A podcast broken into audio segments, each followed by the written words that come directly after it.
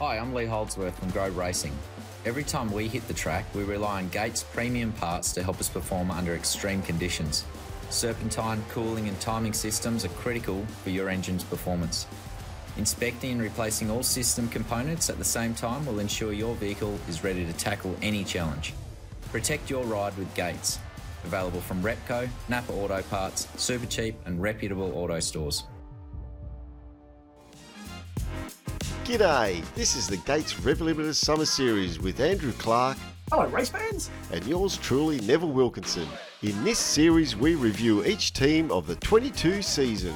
But it's a big job, so to help us, we've enlisted Auto Action owner and managing editor Bruce Williams to help us unpack it all. So without further chit chat, welcome to the Gates Rev Limited Auto Action Supercar Teams Review. The 2022 well team review, uh, and we ranked in tenth. Matt Stone Racing, Jack Le Brocq. Yeah, you gave Clarky. You gave him a C, and he finished twenty first in the championship. Well, actually, swap them around. I was talk Todd Hazelwood. He gave him a C. He finished eighteenth in the championship, and his teammate Jack Le Brocq's got a C, and he finished twenty first. How does that work? Well, as for the two drivers, I, I think yeah they were pretty much of a muchness to me. I don't think they were that far apart. I mean, 18th to 21st is pretty much the same, isn't it? In the championship, you're talking only a handful of points at, at the end of the day. Uh, I, I think both of them could and should have done better. Um, Matt Stone's an interesting team, though. You know, obviously comes from that that famous um, Stone Brothers type operation, um, but he set up his own team. You know, and he's got that philosophy where he, you know, he's a racer's racer. Um, but you know, I don't think he's necessarily got enough money to do the job that he wants to do. Um, but again, I think he's one of those guys who's come into the sport near the end of this what they call the Gen two era, which is not really a Gen two, but we won't get into that in this particular broadcast.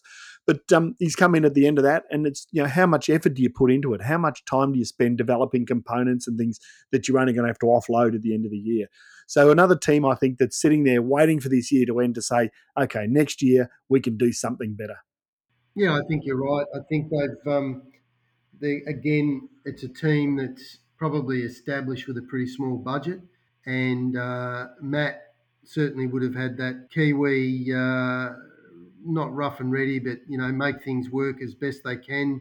Philosophy that would have been drubbed into him by his dad and his uncle, who delivered those sort of results in the olden days of um, supercars racing. But again, I think these two guys, both uh, Todd and Jack, at times showed speed and showed some real potential, but for various different reasons weren't able to um, to deliver the final result, which is pretty disappointing. And again, you know, sometimes it can come down to the fact that they're in the wrong place at the wrong time, and you know, it makes the whole effort look poor. But the reality is, it's a competitive championship, and somebody's got to win it, and somebody's got to finish down the back of the field, and um, you know, unless you've got the resources of DJR and Triple Eight and some of those front running teams, you know, it's near impossible to to to get to the front of the field and to be anywhere near the consistency. Absolutely, yeah. And if you look at the data, I mean, we've got only two top ten finishes for the season for Jack Le Brocq, and we've got seven top ten finishes for Todd Hazelwood. So, you know, that's a pretty rough year, I would have thought for for those guys. Um, and um, you know, their qualifying's really not that much better, except Jack Le Brocq did get a second. Uh, are these drivers with Matt Stone Racing? Any of these guys with them next year? Yeah, I mean, Jack Jack stays with the team. He has um, some good relationships with some sponsors, which helps uh, fund the team. Bring the bring the money. So it's truck assist. Yep. Yeah, I mean, Truck Assist is is is one of Jack's sponsors, but also Truck Assist probably like the Matt Stone for philosophy. They can be a, a major sponsor on a team for probably a, a quarter of what it might cost to be a major sponsor on an, on a on another team. Um, As long as you stop like, as long as you like finishing down the back, not a problem. yeah, but it's not always about that. It's it's it's not always about that. It's about you know visibility. It's about your brand. It's about getting people along to race events, and sometimes the on track performances to you and I might be what really is really critical. But to a marketing program or a, a sponsor, it, it it goes far beyond all of that stuff. So you know. Again, their investment's probably pretty modest compared to others, but um, it'll be interesting to see next year new cars, again, clean sheet of paper. Jack Le Brocq is going to be their um, their most experienced driver. And, you know, Jack hasn't exactly set the world on fire. He was a Formula, former Formula Ford champion and promised a lot in the development series, but sort of, you know, probably hasn't had the chance in recent times. And Jack will be joined by Cameron Hill, who is a great young racer, comes out of Canberra. He is um, a former Carrera Cup champion from 2020. It was a shortened season, but he was highly competitive.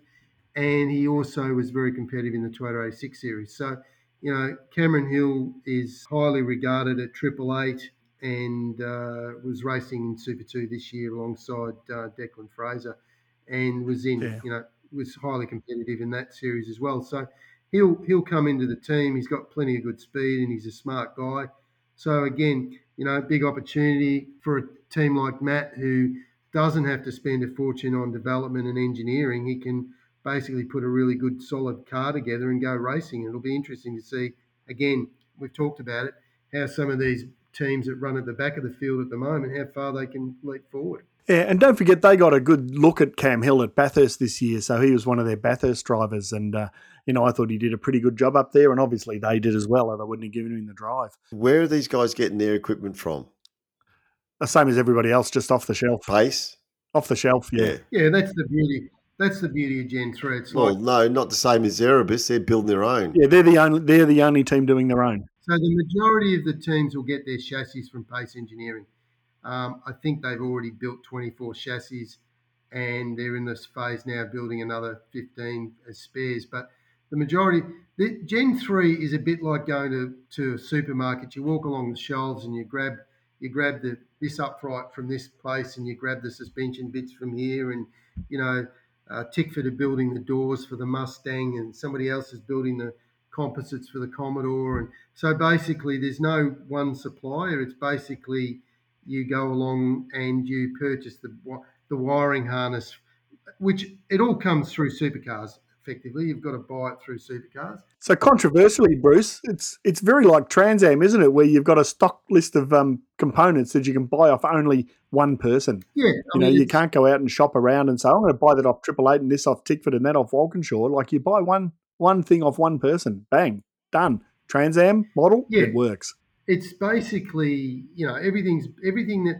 that hasn't been supplied by supercars has been tendered for, and the the organisation that's got the tender. Some of them, believe it or not, some of the supercar teams have actually won the tender to supply the parts, whereas other organisations and businesses and companies have won tenders to supply things like the steering rack or the wiring harness or the wheels or so on and so forth. So some of the teams are making some of the things, and other teams are making other bits and again, as you mentioned earlier in one of the other episodes, Andrew, you can in fact purchase, um, you can in fact purchase the engineering drawings or the data, the CAD programs, and make your own upright. So some people are doing some of those things. So Pace is making chassis for both Chev and Ford. Yep. Well, effectively, they're the same thing. Yeah, all the chassis are basically yeah. exactly the okay. The only issue next year is going to be the aero between the Chev and the and the Mustang. The cars underneath are going to be absolutely smack bang identical. So, you know, the only difference will be is how they cut through the air and what they do there. The um, so, you know, it's teams like this again. You know, they're going to benefit from this. The engines are different. They both run a different motor, but the the parity in the development that they've done on the engine program is is massive. The Chevrolet runs a uh, single cam pushrod engine, and the Coyote, the Ford's uh, Mustang's running Coyote motor, which is a double OV cam motor. So they've managed to achieve almost identical parity with the two cars through electronic control. So yeah, it'll be interesting to see how it works.